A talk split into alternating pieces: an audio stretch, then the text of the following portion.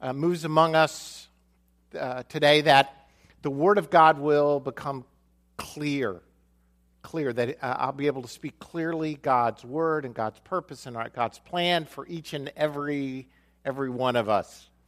Uh, during this time of Advent, I've been looking, I've been reading a devotion book by Dietrich Bonhoeffer, and I've been sharing some quotes with you from that, from that book. And here's a quote from this week's um, Advent reading, which fits with the sermon and with the theme of waiting and looking to the Lord.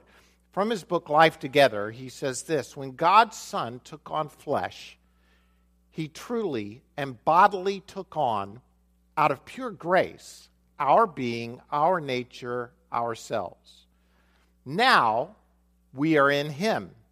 Where he is, there we are too, in the incarnation, on the cross, and in his resurrection. We belong to him because we are in him. That is why the scriptures call us the body of Christ. He took on us, we've taken on him. Uh, we are the body of Christ.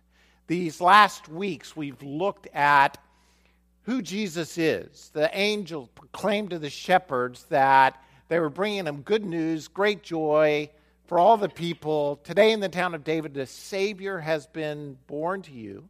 He is the Messiah, the Lord. A Savior has been born to us, which is great news, good news. It's unbelievable news. And what we've looked at these past several weeks is what kind of Savior has been born for us. Many of us understand the concept of a Savior, one who saves. But what kind of Savior is this Jesus that has been born? We've looked at the, the truth that he is a prophet, one who proclaims the Word of God to people. He is a prophet. Today we're going to look at the truth that Jesus Christ is a priest, one who stands between uh, God and the people. And then in uh, on Thursday evening. Thursday evening is Christmas Eve, right? Uh, Thursday evening, we'll look at the truth that in a short devotion about Jesus Christ is the King of Kings and Lord of Lords. Today, I want to look at this truth that Jesus Christ is a priest. He is the one who, where he is, we're with him, and he stands between us and God and makes a way for us to come into God's presence. And the most famous passage on this, which we looked at a couple of years ago, actually, and I want to revisit it when we looked at the book of Hebrews, is Hebrews 4 14, which says, Therefore, since we have a great high priest who has gone through the heavens, Jesus, the Son of God, let us Jesus is a great high priest. He is the greatest high priest. Because he is there, we are there with him. The problem is for most of us in 21st century America, the whole idea of the high priesthood and what that symbolizes gets a little bit lost on us. We start to try and bring in other analogies like uh, Jesus Christ is our defender, Jesus Christ is, uh, is our mediator, which he is, but there's a specific picture here that God has spent thousands of years, really, laying the groundwork for in order to show us that Jesus is the great high priest. Let me, let me back up and see if I can't put it like this. Coming in January, we're going to do a series during our time of fasting and prayer on um, the power of story. The power of story. His story, God's story, our story together, and my story personally. And to show that there is power in what God does and has done throughout history to proclaim his story and God's design for mankind. So, hundreds, thousands of years before Jesus Christ ever came, God set up a system where people's sins could be taken care of. From a biblical standpoint, it's like this when man sinned, when Adam originally sinned and fell, sin separated mankind, both Adam and everyone who was born after Adam, which includes all of us. Sin, which we were born into, separates us from God. There's a division because God, who is holy and righteous, can't just overlook sin. Some penalty or price had to be paid for the sin. So, in the time of Moses, he set up the priestly system whereby the priest would offer an animal sacrifice, the blood would be shed of the animal to pay the price for the people's sins. The wages of sin is what, according to Paul in Romans?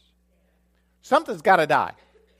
When for sin, sin is so strong and separates us so much from God that something, a penalty of death, has to be paid. In the Old Testament times, it was the poor animal whose blood was spilt. And so God set it up where the high priest, the priest, would come before and on the altar of sacrifice, sacrifice the blood of an animal so that the sins of the people for the time being could be taken care of. There's some pictures there that God is setting up about who Jesus Christ is going to be later. And the author of Hebrews in Hebrews 5, really 1 through 10, but I only want to look at verse 1 through 3. I would encourage you to look at verses 1 through 10 to see some of the inadequacies of the high priesthood. Jesus is the high priest, but because high priests were men, there were some problems there. Here's what the author of Hebrews says He says, Every high priest is selected from among men and is appointed to represent them in matters related to God to offer gifts and sacrifices for sins. The stuff we just talked about. He is able to deal gently with those who are ignorant and are going astray, since he himself is subject to weakness. Still talking about the high priest. The high priest shouldn't be one who gloats over people like, I'm so much better than all of you. In other words, the high priest is supposed to say, I am one of us. Therefore, I I can relate to the weakness of the people. That is why he has to offer sacrifices for his own sins as well as the sins of the people. As a matter of fact, the high priest is supposed to be so humble that when he comes before the altar, he's not only offering sacrifices for all the people who've sinned, because he's human, he's also offering sacrifices for himself.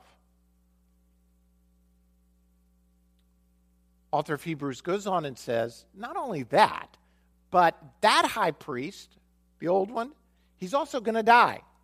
So he's going to have to be replaced over and over and over again. So you have these combination of things that are occurring. He's having to offer sacrifices for his own sins. He's going to have to, he's replaceable because he's going to have to die. But now Jesus has come. Jesus is the great high priest who, who can sympathize with us because he is one like us, but he's different in that he's never sinned. Not only that, but he becomes the sacrifice himself for the sins of the people. It, it's, it's so mind blowing. It's hard. Only through God's grace can we get our minds around this truth that in order for humans, us, to be reconciled to God, because there's this division between us and God, there's a payment that's required. Jesus came, like us, to be able to understand us, to sympathize with us, and to be the sacrifice, the payment himself. Now, the author of Hebrews says, Jesus has gone into heaven and is at the right hand of God the Father. Our high priest is in heaven, the one who was sacrificed. All of this points to some truth for Christmas that we should be able to walk in. In other words, okay, Pastor, I'll give you all you've said so far. I'm saved, but what does Jesus being high priest mean for me now? What difference does it make in my life? And by the end here, I pray that you'll see that it makes all the difference. That if you're living your life with less than these things I'm going to share with you, the high priesthood of Jesus is not being fully realized in your life. In other words, we say this at Fullness a lot, and I pray that it sinks into all of us. And it's this Jesus did not come to die just so that you would go to heaven. I mean, that's a good thing. I'm right. I'm glad I'm going to heaven. I'd rather go to heaven than hell. Anyone? I mean, uh, just in the long term scheme of things, that's where I'd rather end up. But if that's all I've got, then why not when I get saved do I just not go to heaven right now? There's something, I'm here for some reason. I'm here for some reason. And it's, hey, could I have everybody figure out where their phone is and turn it off? I'm getting dings and beeps and buzzes going on. Could you just take one second? Can I intercede? And I think somebody's phone's up here. Mitch, is that yours? So that's, maybe it's because, you know, Mitch is a popular dude. Maybe his is just dinging away up here. And that's what I hear. Thank you, brother. All right, we're going to start these points together. Point number one. Here's how the high priesthood of Jesus makes a difference. We should look to him in faith. Look to him in faith. Therefore, Hebrews 4 14 and 15 says, Therefore, since we have a great high priest who has gone through the heavens, Jesus, the Son of God, let us hold firmly to the what? Faith we profess. For we do not have a high priest who is unable to sympathize with our weaknesses, but we have one who has been tempted in every way just as we are, yet was without sin. We have the ability to look to Jesus Christ in faith because it allows us to draw close to God. In other words, without what? It's impossible to please God. Without faith, it's impossible to please God. Where does the faith I have come from? It comes from Him. Thank you. Good answer. It comes from Him. In other words, faith is not this I think I can, I think I can, I think I can, suddenly trying to convince myself of some truth that I really don't believe because it's so silly. But I'm going to try and talk myself into it. Faith is a gift from God. It comes by God's grace. Otherwise, if I were able to generate my own faith, I'd end up boasting about it. According to Paul in Ephesians, I was dead, but by grace through faith, Jesus Christ made me alive. I get that whole faith thing comes from Jesus. So where Jesus is, I am, so faith should rise up within me. It should make a difference in how I live my life by walking out moment by moment in faith. He, the author of Hebrews, goes on and says, Look, Jesus Christ was tempted like you in every single way, yet didn't succumb to the temptation.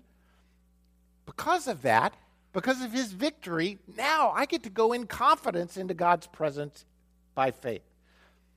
I'm not sure I'm tying this together very well, but let me put it like this. Many of us when we think of Jesus, we think, well, you know, he had a he had to step up. He was God, and you know, because he didn't succumb to temptation, he doesn't really know what temptation is. Because he never said, you know, Jesus never had the internets. If he had had the internet, he probably, you know, who knows?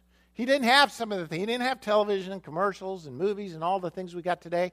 He he probably listen, the opposite is true. The opposite is true. Only in overcoming temptation do we know how hard temptation is. Here's how C.S. Lewis puts it in Mere Christianity. Uh, and it's a longer quote, but just hang with me. You'll see the, the power of this idea of Jesus overcoming temptation. He says, No man knows how bad he is till he has tried very hard to be good. Hello? A silly idea is current that good people do not know what temptation means. This is an obvious lie. Only those who try to resist temptation know how strong it is. After all, you find out the strength of the German army by fighting against it, not by giving in. You find out the strength of a wind by trying to walk against it, not by lying down. A man who gives I want to make sure I'm the right. A man who gives in to temptation after five minutes simply does not know what it would have been like an hour later. That is why bad people, in one sense, know very little about badness. They have lived a sheltered life by always giving in. I love this quote. We never find out the strength of the evil impulse inside us until we try to fight it.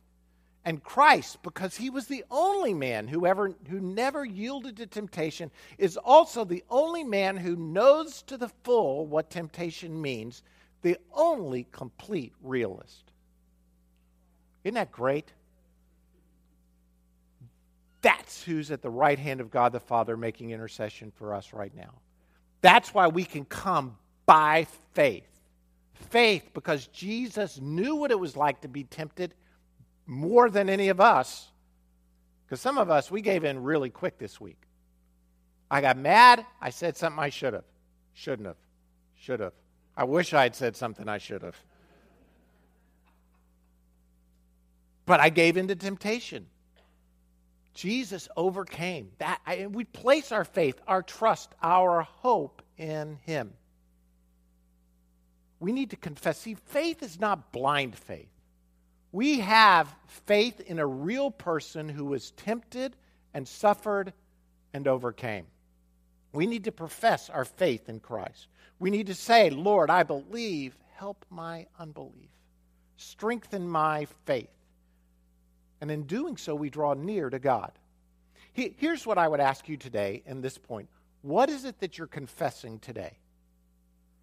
What are you confessing? Are you confessing faith in Christ? Are you confessing faith in something else? Faith in money, faith in gifts, faith in status, faith in people, faith. We place our faith in a lot of different things. We trust a lot of different things. I mean, look at our whole system of economics. I mean, we, we I, I, it's so complicated. I don't understand how doing this helps this or lowering that helps that. But we have faith in it, sort of. Listen, our faith has to be in Christ. He is our high priest. second point. I said I wasn't going to get bogged down these first two because the third one is really where I'm headed. But here's the second point, and they're all good, right? I mean, this is really important. Number two is to look to Him in prayer. Look to Him in prayer. Let us then approach the throne of grace with confidence so that we may receive mercy and find grace to help us in our time of need. This term confidence here is, is from a Greek standpoint, it had to do with a, it's a rhetorical term, really, which had to do with free and open speech of citizens with one another. In other words, if uh, Mark Colvin and I are having a conversation, I know Mark loves me, I love Mark, we, at times, we can have a free and open conversation. Now, we, we may or may not understand what each other is talking about, but we can have a free, that was just for me and Mark and some others, but um, we may, but we can have a free and open conversation because I'm not worried that Mark's friendship is based on anything other than the fact he loves me. It's great to have friends like that, by the way, amen? It's great to have people you can talk to who you're not worried about are they going to like me by the end of this conversation? Many of us don't have hardly any friends like that. But you've got one for sure. Jesus loves you no matter what. No matter what, He's already died for you, He's already given His life to you. Therefore, you can have confidence. You can have this assurance that you can come before him no matter what this bold frankness. And this is not a this is not a a term that's showing a lack of um, respect for christ. It's just that he understands who we are and what we're going through already and he died for us. Now we can come boldly confidently. And by the way where are we going confidently to? Oh yeah isn't that great the throne of grace. I don't know what you think the throne room of God looks like. You know, you, most of us, when we think of a throne, we think of a king who metes out justice and is mean or ugly or legalistic. Our God sits on a throne of grace. Hallelujah. John Calvin, who's not at times known for his graceful approach, said this about this The basis of this confidence is that the throne of God is not marked by a naked majesty which overpowers us, but is adorned with a new name, that of grace.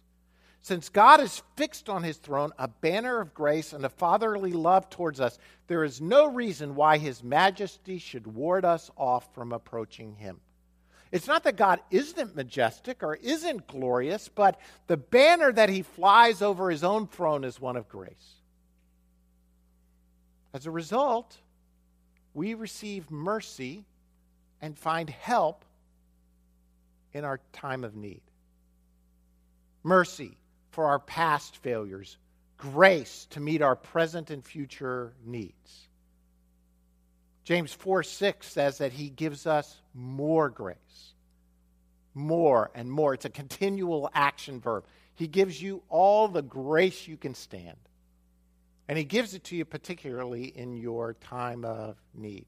See, we think of ourselves coming before God's throne of grace, God's throne, trembling, afraid, terrified that he not only knows what we've done to screw up, but as soon as we get there, he's going to bop us on the head.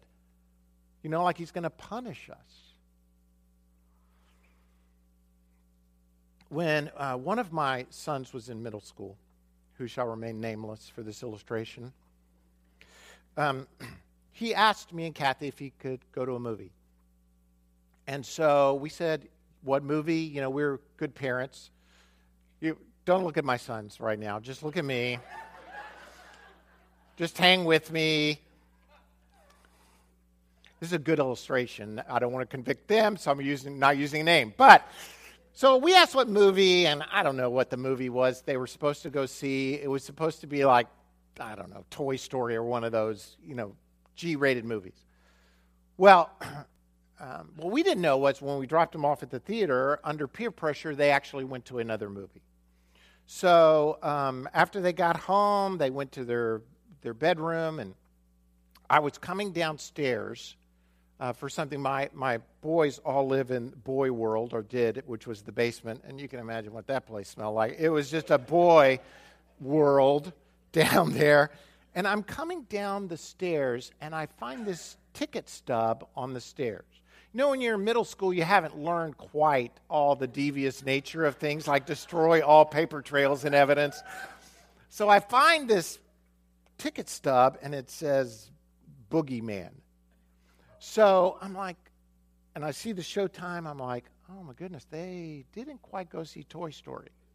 They went to Boogeyman. So um, I, my son cries out to me, he says, hey, Dad, come here. I go into the bedroom and he says, hey, you know, I just can't sleep. I'm really um, bothered. I'm a little afraid. Would you mind praying for me? And so I'm trying to think of what to do at this moment. And so I, I couldn't resist. I'm a terrible father. I'm sorry. I said, um, sure, but what, are you afraid the boogeyman's going to get you? and the look was just one of, Oh my God, I'm nailed.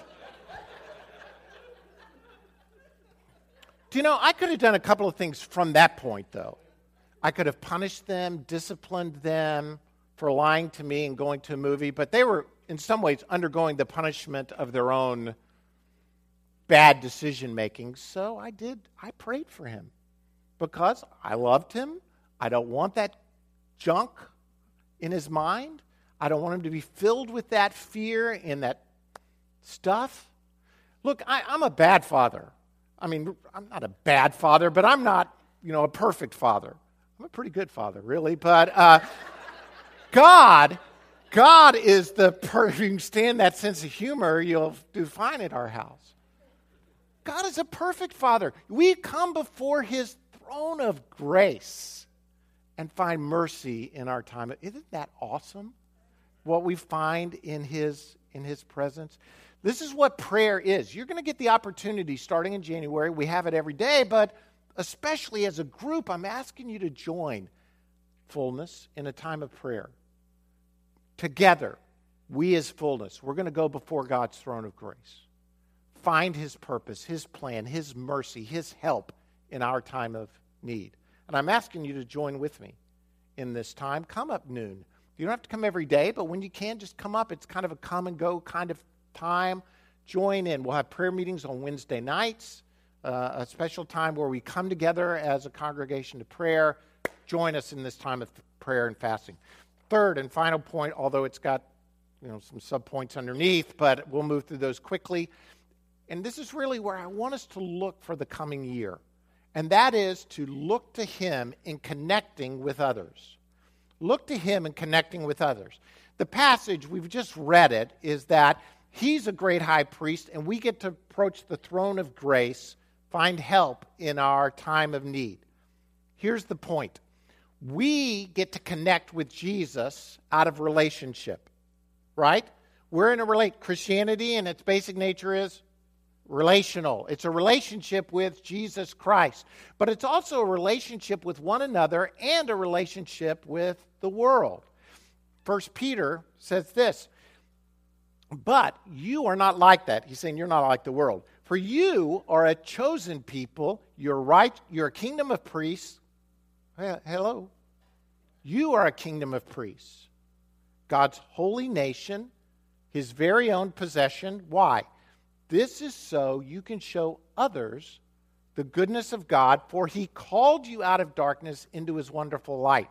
Here's the, here's the truth, people, and you can't escape it. God called you out of darkness into light. Now, what are you to do?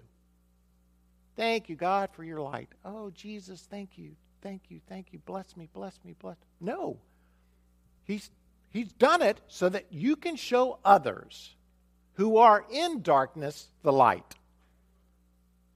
That's really one of the major reasons God's got us here, helping others come from darkness to light.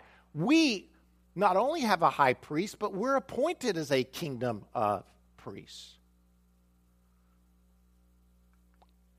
Three things under this. First, connect personally. Connect personally. We're to connect personally with God through Jesus, right? And we're connecting personally with others.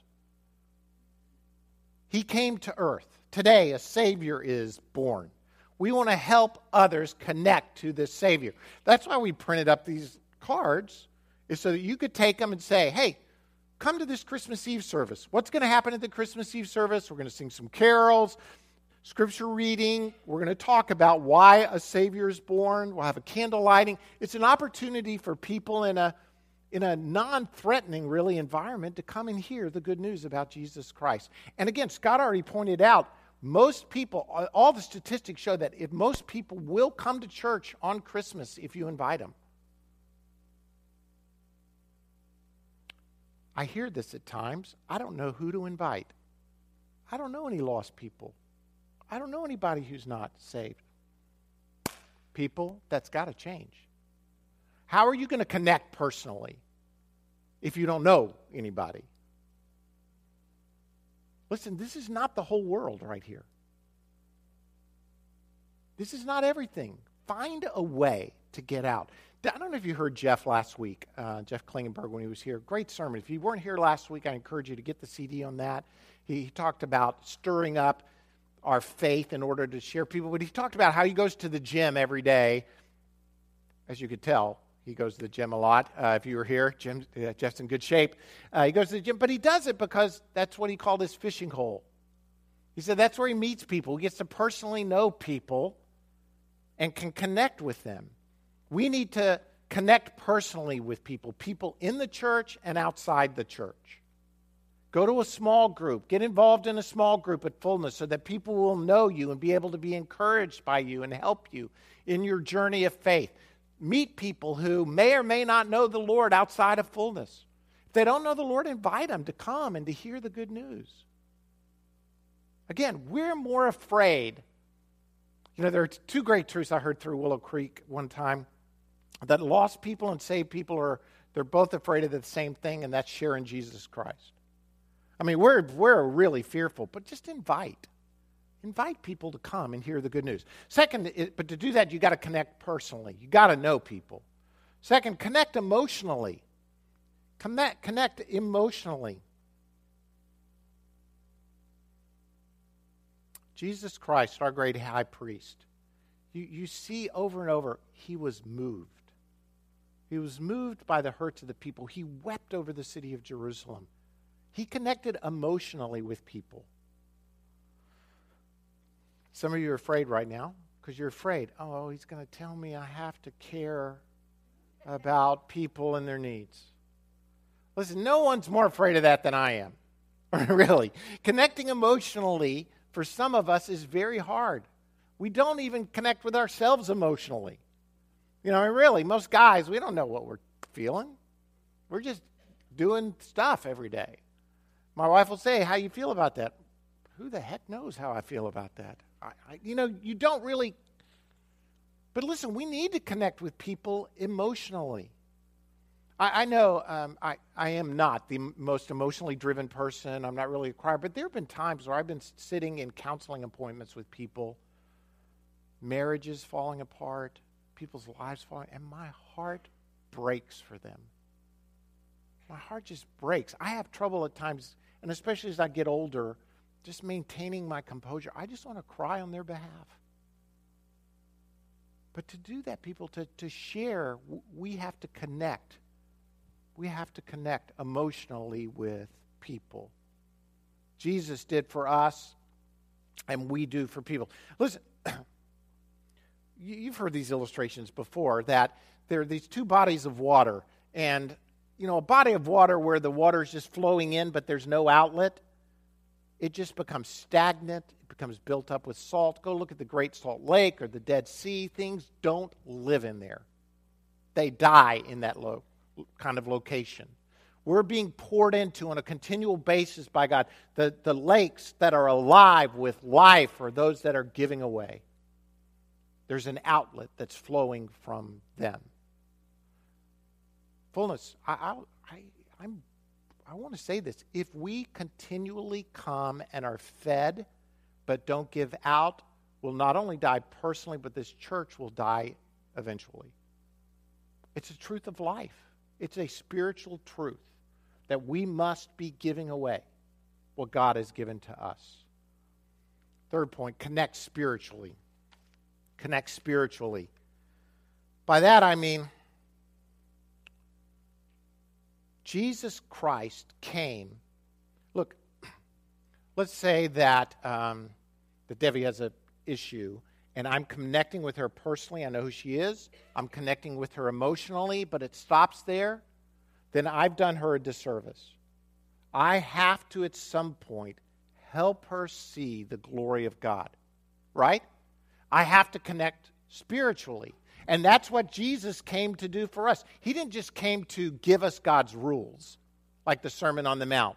He didn't just come to, to tell us, hey, God demands this. He came to bring us to God spiritually. He came to, to help us find, find a way. We need to help others connect spiritually with God. That means at some point we do have to give away our faith. By that, share the good news, the light of Jesus Christ. Show them how to live, connect with people personally, but at some point, share the good news. And it may not be like you think, it may just be giving them a card and said, hey, come with me. I, I want to, I'd like for you to come to church with me. I'll sit with you, I'll help explain things to you. Yeah, people are a little strange, but they love each other. You're going to love it.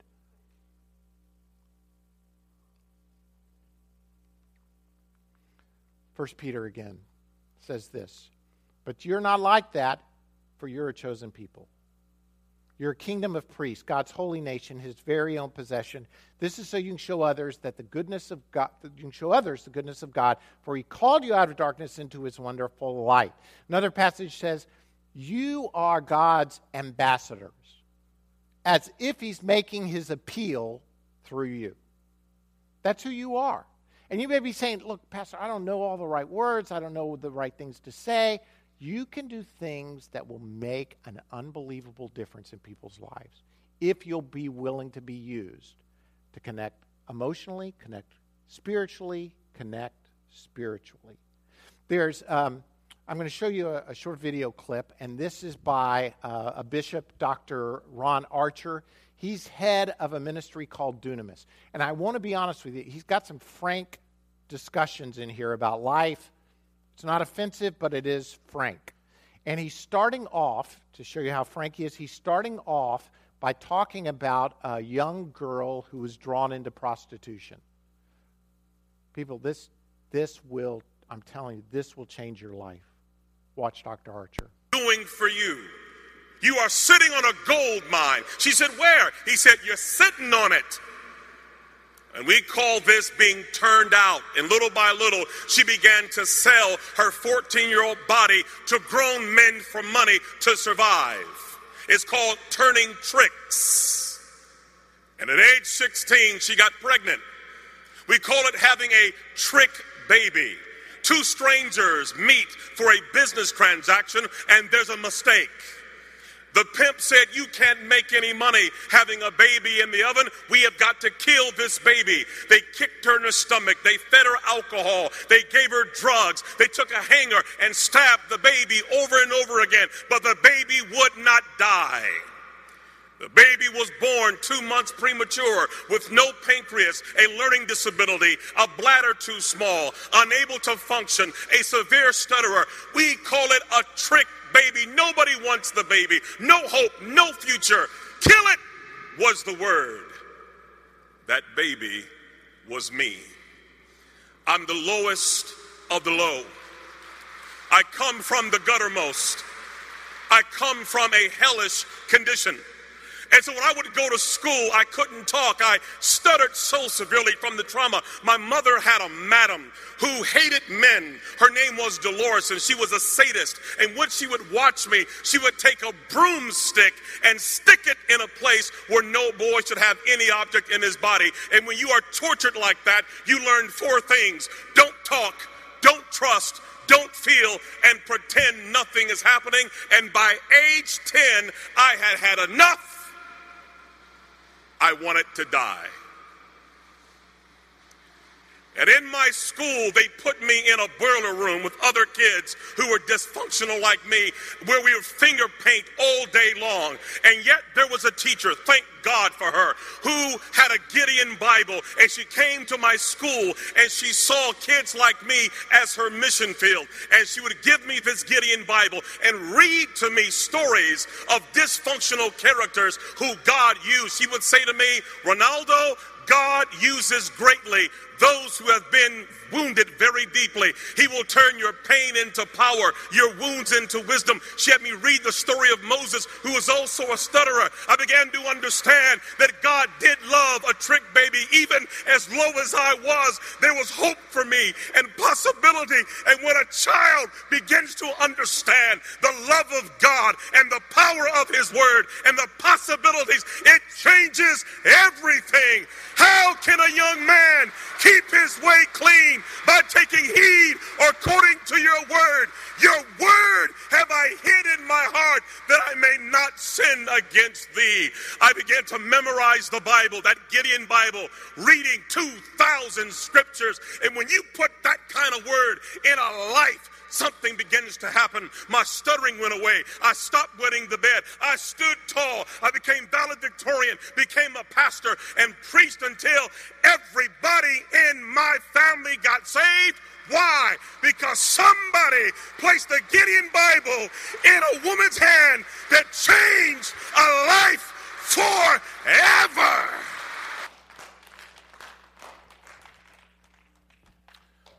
What if that teacher had not seen her classroom as a mission field to share a Bible and give it away. This man runs a major ministry in the United States today because one woman cared enough to connect emotionally, spiritually, physically with this young man. You, fullness, we are a kingdom of priests. Why? So that we can have a little priesthood party? No. So that we can share and show his light to the world around us. Our high priest brings us into faith, helps us in faith, helps us in prayer and helps us to connect with others. This isn't just up to you, it's what He's doing through you. Lord, I pray this morning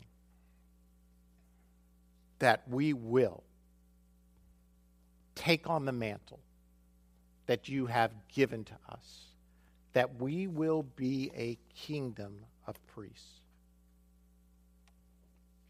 Why? To show forth to the world the praises of your glory and grace. Lord, I pray for every single one of us, we would get out of ourselves and that we would lean on you. Lord, I, I cannot wait for the year ahead to see the great things you're going to do as we willingly place ourselves on your altar of grace and say, Use us, O Lord. To say, Here am I, Lord, send me. Send me.